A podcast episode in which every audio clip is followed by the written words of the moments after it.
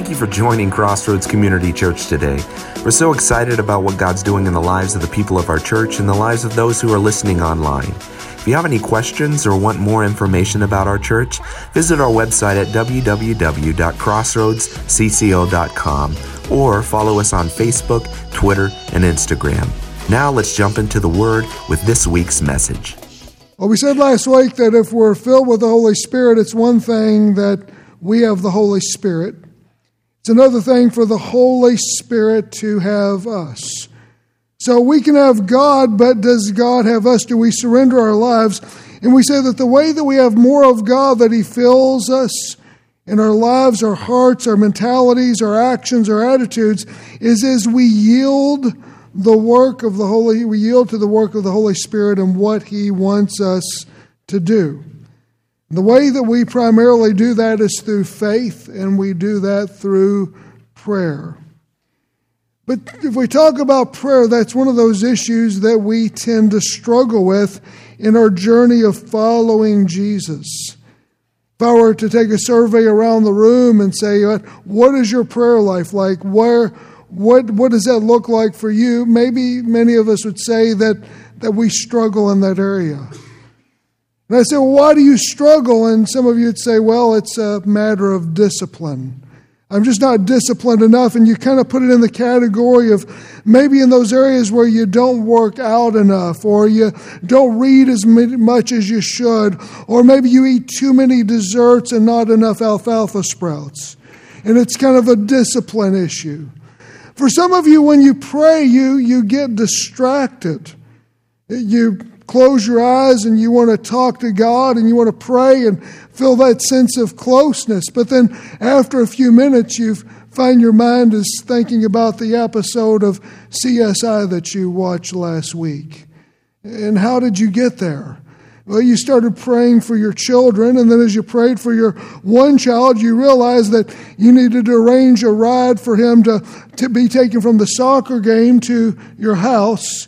But then you also realize that his grades aren't going very well in school, and you weren't supposed to know that because he's kept that hidden from you. And you realize you found that out, and you're a pretty good detective. And then you thought about the last CSI episode that you watched. And that's how our minds operate. We just get to tend to get distracted from the day to day to day. But when it comes to unlocking the power of prayer, the key way to do that, as we're going to see in the scripture today, is not seeking more from God, but it is seeking more of God. The way that you are going to get more from God in prayer is to seek more of who God is in prayer. And too many of us, when we come to prayer, we have the tendency to seek His hand, what He has to give, rather than seek His face, to seek and worship Him for who He really is. And in order for us to get more from God, we've got to seek more of God. And God wants to extravagantly bless us. But we have to be at the place where we are prepared to understand and receive what God wants to give. So if you have your Bibles, turn with me to Luke chapter 11 Luke 11. We're going to be in verses 1 to 13. If you're using your Bible app or U YouVersion, go ahead and turn there. And if you don't have either, we'll have the scriptures by way of the screen as we talk about the most important prayer that we can pray. So if you're in a note writing mood, let me give you the first the first truth I want us to lock into, and that is that the presence of the Son guides prayer. The presence of the Son God's prayer. Verse 1, Luke 11, it says, One day Jesus was praying in a certain place. When he had finished, one of his disciples said to him, Teach us to pray. Now, when Jesus will teach his disciples to pray, it's going to be important to notice that he doesn't focus on the things that we often focus on in religious circles such as what kind of posture you should be in. Should you kneel? Should you stand up? Should you have your eyes closed? Should you face in a particular direction? Should you speak in some type of diction or something like that? Jesus doesn't do that because prayer, as it's seen throughout the Bible, is a conversation that we have with a living God. And prayer can take on many forms. Sometimes prayer looks like the address to a great king because God is a king. Sometimes prayer looks like a counseling session because God is our counselor, and so we come to God in our pain. Sometimes prayer is just this conversation of joy between two close friends because God is a close, He is an intimate friend. Sometimes prayer is where we go to Him before the Lord and before the forgiver of our sins, and it is a confession and it is a mourning. And prayer is a conversation, and if you can talk, have a meaningful conversation with a friend, you are at the very place you need to be in order to have a conversation with God because it's communication. I, have given this illustration before, but I like when people give me cards, and, and sometimes I get one of those Hallmark cards, and, and I know people will search those out and they'll look for the, the expression that's in the card, the poetic statement, or whatever type of thing that, that is very well written and very well thought out. And that's good and it's meaningful, and I can read those. But do you know what means the most to me when I get a card? It's the statements that people write to the side of the card or to the side of the expression.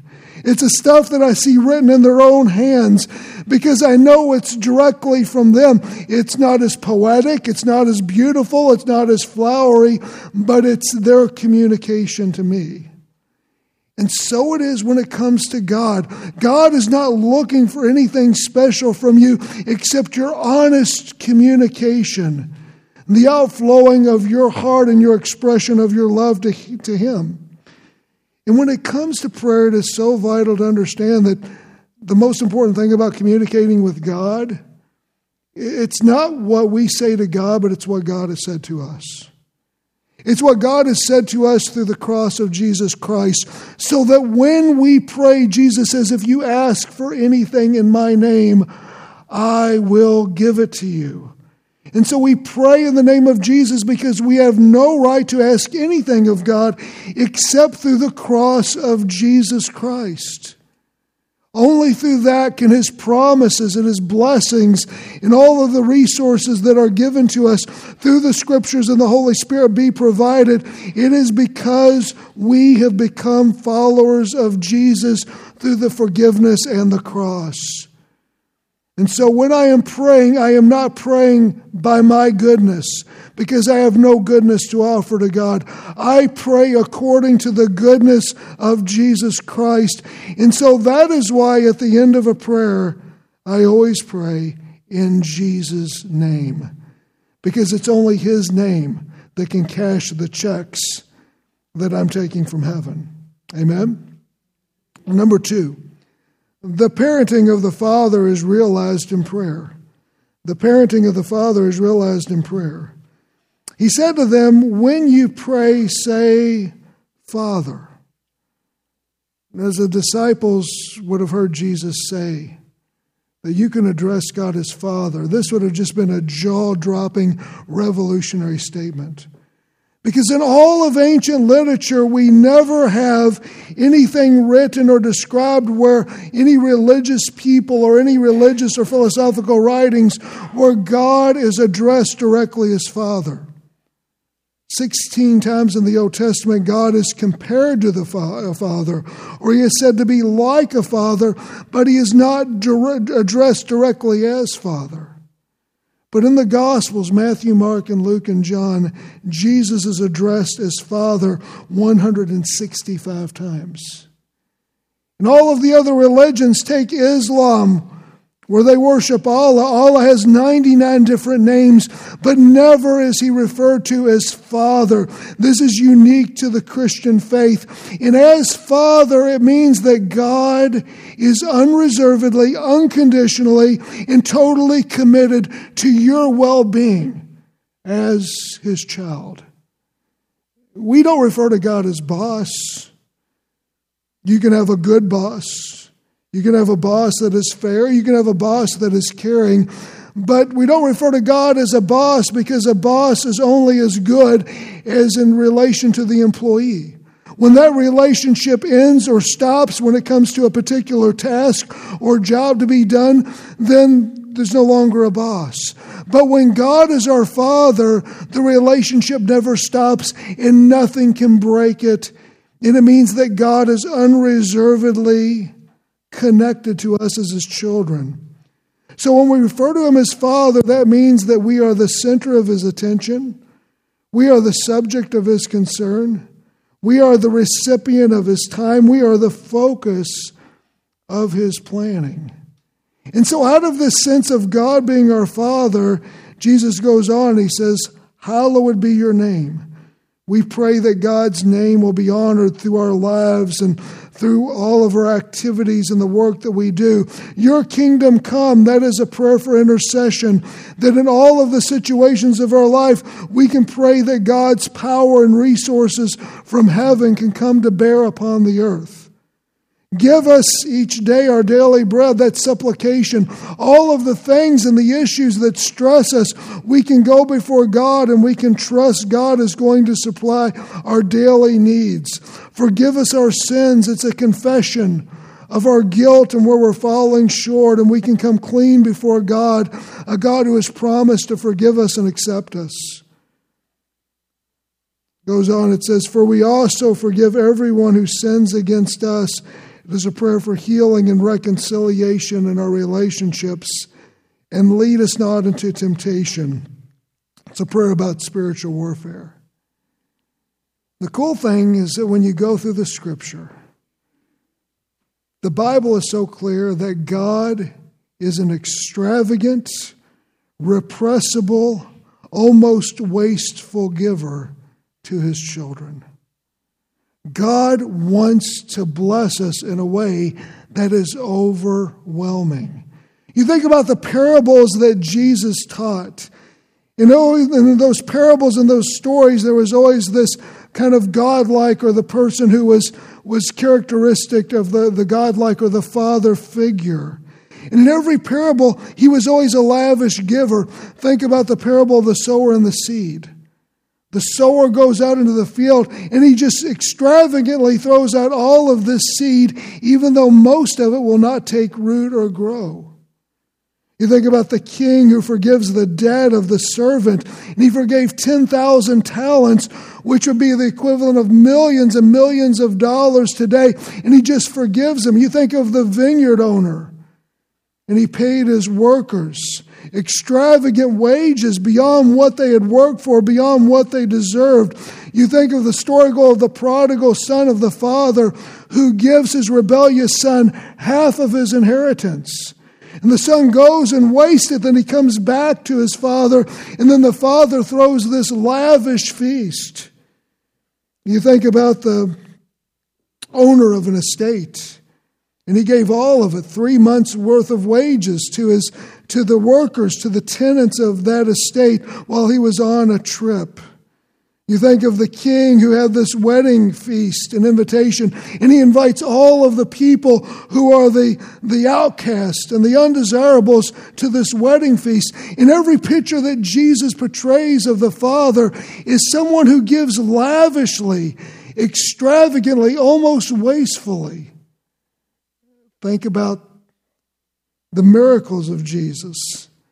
Whenever he did a miracle, he, he tended to be almost wasteful to the point of how he would bless people. Think about the, the wedding at Cana. And it was there that Jesus turned the water into wine. If you look at that story in John chapter 2, Jesus produced about 150 to 180 gallons of fine wine. That's a lot of wine at a party, isn't it? More than they needed. You think about Jesus turning the loaves and the fish, multiplying them. And when they were done, they had 12 baskets full that couldn't be eaten. And Jesus over catered for that situation, didn't he? Jesus was fishing with his disciples, and out of nowhere, the disciples caught 153 fish, more than they could hold, and it almost capsized the boat. And the fact is, is that when Jesus blesses us, he blesses us with more than we can handle. He is an extravagant, wasteful giver, if you will. But why don't we see more of this? Why don't we see more of God's blessing and provision within our lives? And I think the reason is, is that we do not see more from God is because we don't seek more of God. Because we're not at a place to be able to handle all that God wants to give. I have a friend I grew up with, his name was John. And John grew up in a very wealthy home. His dad was extremely wealthy. And his dad had passed away when John was in his early 20s. And he left his, his son, John, this incredible inheritance where he would have been set for the rest of his life, probably millions of dollars. But when John received this inheritance from his father, it ruined him. Because instead of learning discipline and work habits and skills for the marketplace, John just became lazy and spent the money on things that he shouldn't have. And I look at John today and his life is ruined because he was given extravagant blessing at a place in his life where he could not handle it. You think about 70% of lottery winners. What happens to them? They go into bankruptcy. Because though they've given, been given a blessing, if you will, incredible resources, they're not at the place that they can handle it. And folks, God is not going to extravagantly bless us until we're at the place where we have the capacity to understand and utilize the blessings that He's given. And so Jesus will go on in this parable, this teaching about prayer, to talk about that we must need to seek more of God before we seek more from God. So it goes on in verse 5. It says, Then Jesus said to them, Suppose you have a friend, and you go to him at midnight and say, Friend, lend me three loaves of bread. And a friend of mine on a journey has come to me, and I have no food to offer him.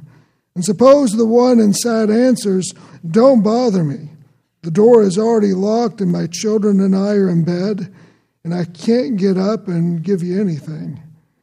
So Jesus tells this kind of story. You've got a situation where you're in the Middle East at that time, and the lights are pretty much off at 8 p.m. I mean, they didn't have lights, that's when the sun goes down. And everybody's been in bed, and when it's 12 p.m., I mean, that's really late. For a lot of us, it's kind of like, oh, 12 p.m., that's, or, you know, midnight. That's a great time to eat breakfast. You know, I love midnight. But then, I mean, that's when they're in a deep sleep, and they didn't have a Motel 6 where Tom Bodett has promised to, to leave the light on for you. If you went to an inn at that time, these were kind of seedy, backward places that, that you really didn't want to hang out. So you go to a town, and hopefully you knew somebody, a friend, or maybe you knew a friend of a friend, and you go there and say, you know, can, can I crash here? And so a guy goes and he crashes at this place and he's hungry. He says, Do you have anything to eat? He said, No, I don't have anything. And so this friend will now go to another friend who's where he's hosting, and he says to his friend, he knocks on the door and says, Look, I've got a friend here. He needs something. He's been traveling. Do you have anything? And we have to realize that this is not an emergency situation. It's not like he's saying, Okay, my friend's wife is there and she's fallen and she can't get up and she's bleeding out of her ears. It's kind of like he came over and he says, Do I have some Pop Tarts? I don't have any Pop Tarts. Do you got some Pop Tarts? You know? And the guy says, What are you doing? You're going to wake us up. You're waking up my children. Go away. But this guy will not take no for an answer. Verse 8. Jesus says, I tell you, even though he will not get up and give you the bread because of friendship, Yet because of your shameless audacity, he will surely get up and give you as much as you need. The point is here is this. If this friend will step up to a situation in a non emergency issue, and this friend will respond, to the continued request, to the continued asking of this friend, how much more will your Father, who has this unconditional and totally committed relationship, respond when you continue to persist and approach Him? When this friend who is asleep and will be inconvenienced and will respond out of his convenience, respond to this guy, how much will your father, who is never asleep, who is always awake, who is always vigilant to your needs, respond to your request? When this friend who has limited supplies, will, hard, will, will respond out of just his lack. How much will your Father, who is an extravagant giver, who can create everything from nothing, who has limitless options and supplies, how much more will he respond? And so Jesus will go on. He says, Here's the lesson. So I say to you, Ask and it will be given to you. Seek and you will find. Knock and the door will be open to you. For everyone who asks receives, the one who seeks finds, and the one who knocks, the door will be open. Which of you fathers, if your son asks for a fish, will give him a snake instead? Or if he asks for an egg, will give him a scorpion? And now Jesus lays out the most important prayer in verse 13 in spades. He says, If you then, though you are evil, know how to give good gifts to your children, how much more will your Father in heaven give the Holy Spirit to those who ask him? The third truth I want us to lock in is that the power of the Holy Spirit grows our capacity for prayer. The power of the Holy Spirit grows our capacity to prayer. The greatest thing that God gives to us, the greatest gift in prayer, is that He gives us Himself.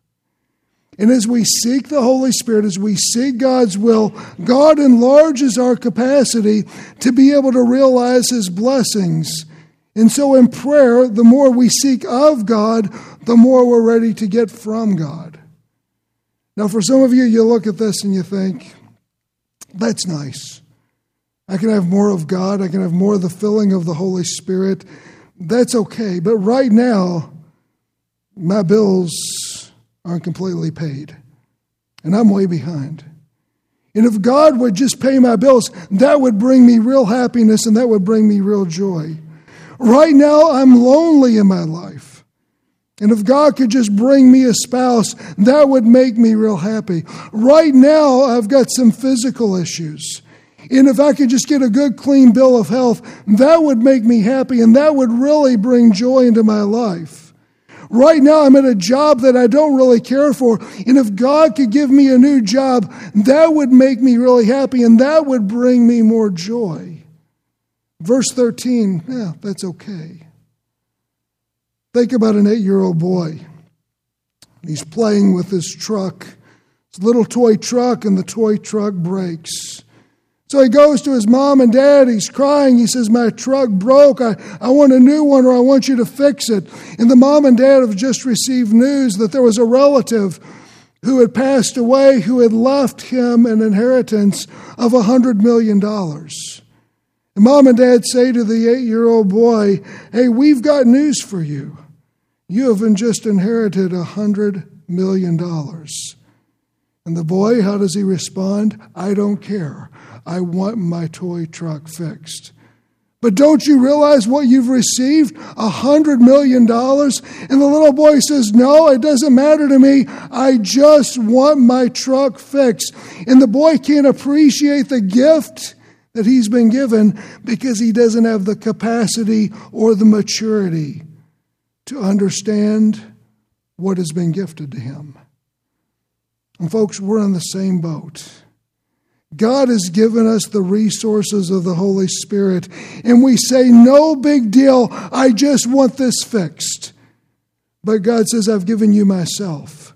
I understand that, but I really just want this taken care of. But I've given you a relationship with me. I understand that, but here's what I really need from you, God. And the reason why we're ineffective in prayer is that we're seeking more from God rather than seeking more of God. And the fact is, is that we're not satisfied with what we have now. Even though it is given, we've been given way beyond what we deserve. And if we're not satisfied with what we have now, we'll not be satisfied if God gives us more later. if we're not at a place where we're content within God's timing and worshiping God for His perfect timing and His perfect will and worshiping Him for what He has given to us now, we'll not have, be happy with no amount of what He gives to us later. And until we seek more of who God is, more of who God is now, we'll not be more happy if He gives us more later. So, what do we do with this? How do we take what we're hearing or learning on Sunday and translating it into Monday? Well, let me give you a couple of encouragements. Number one is this seek for God to sustain you. When you are in the place of prayer and God is not answering your prayer, seek for God to sustain you.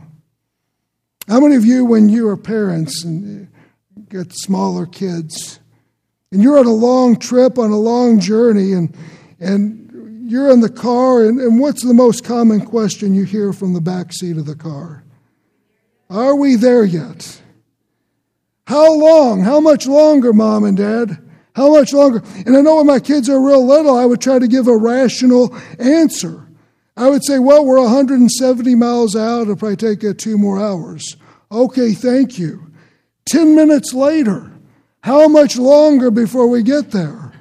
And so, well, it's now going to be 160 miles or whatever. And then 10 minutes later, and so as a parent, I realized, you know what, what no answer I give them is going to satisfy. So I always gave them this answer uh, we're closer than we've ever been. And that's what I'd always say, well, how much longer? We're closer than we've ever been. And that was true. And the reason we're often like that in prayer God, are we there yet? How much longer? And if God gave us a rational answer, our three pound brains aren't able to comprehend it and appreciate. And so the reason why prayer is so futile for many of us and such a frustration is that we're, we're looking at seeking more from God than we are of seeking more of God.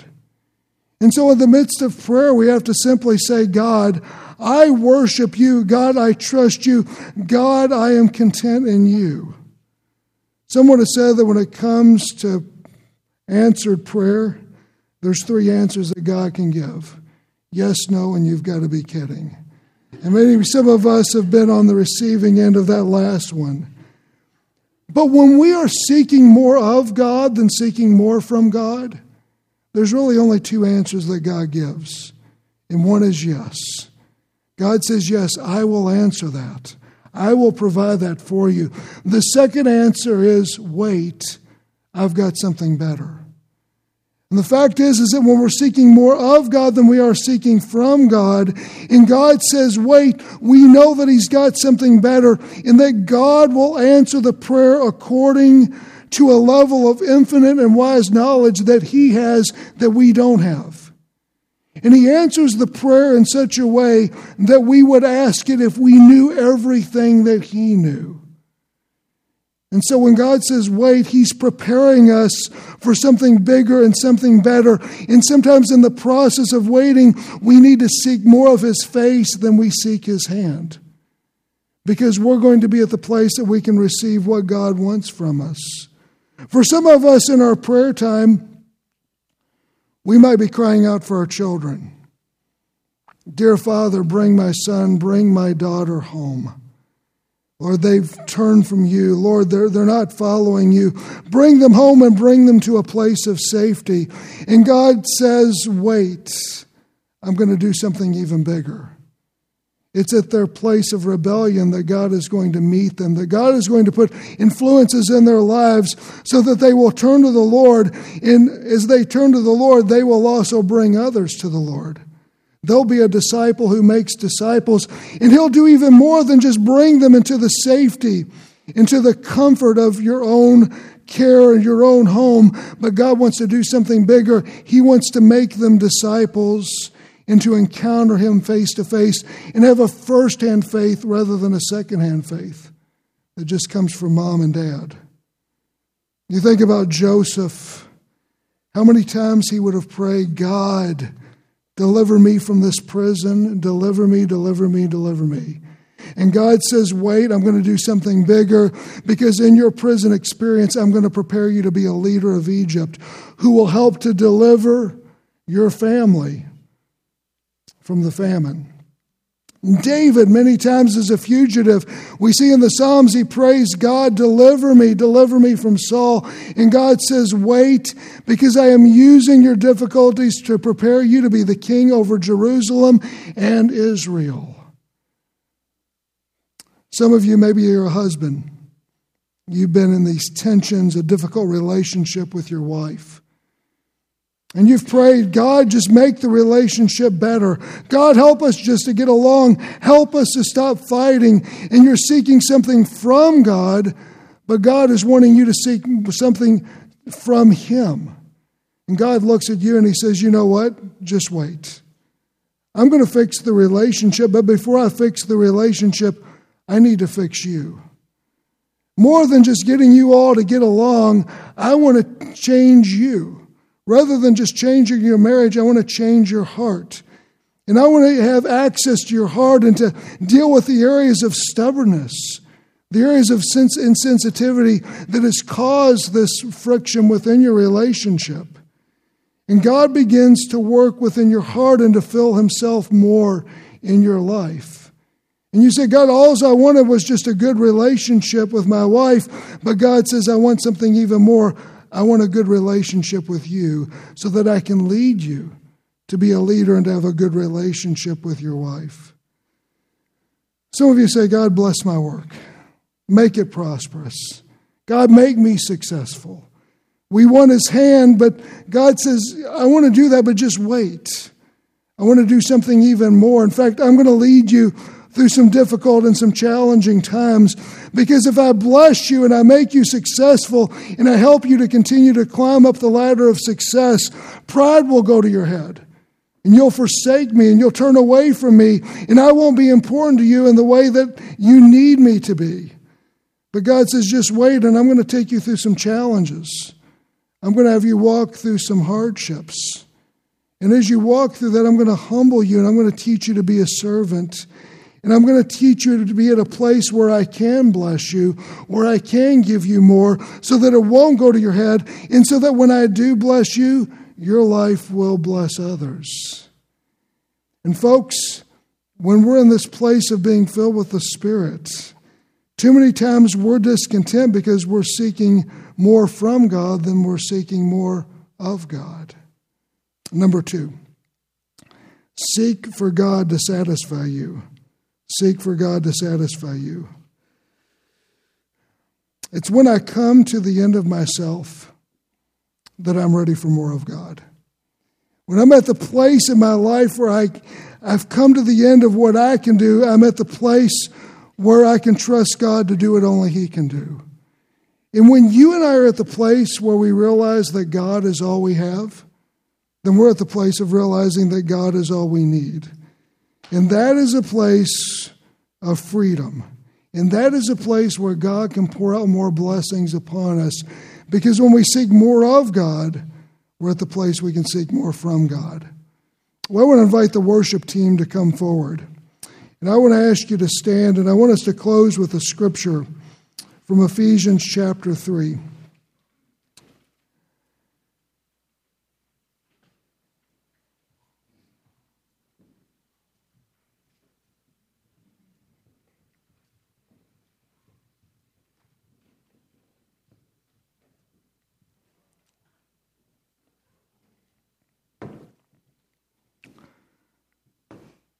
One of the remarkable things as you read through Paul's letters,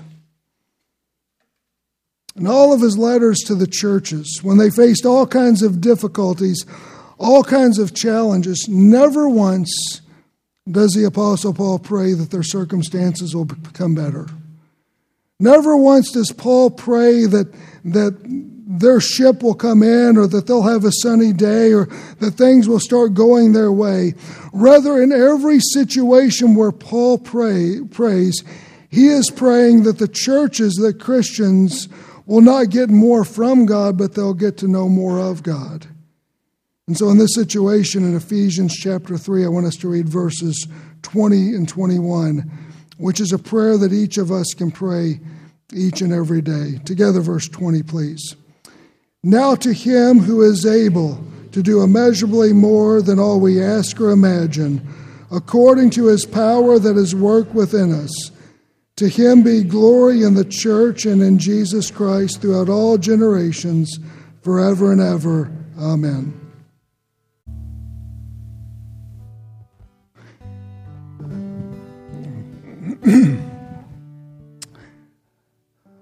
As we come to a close, maybe this morning you're at that place where you would say, God is all I have. And if you are, God is all you need. God sometimes works the situations, the circumstances in our lives in such a way to bring us to the end of ourselves so that we're at the start of where He really wants to work in our lives. Maybe that's where you're at this morning. I'm not for sure your situation or circumstance. But the prayer that Jesus gives us to pray is Lord, fill me. Fill me with your spirit. Allow me in this circumstance to know more of you, to obey you, to, to grow in likeness of you, develop my character. Not, Lord, get me out of this, but Lord, what can I get out of this?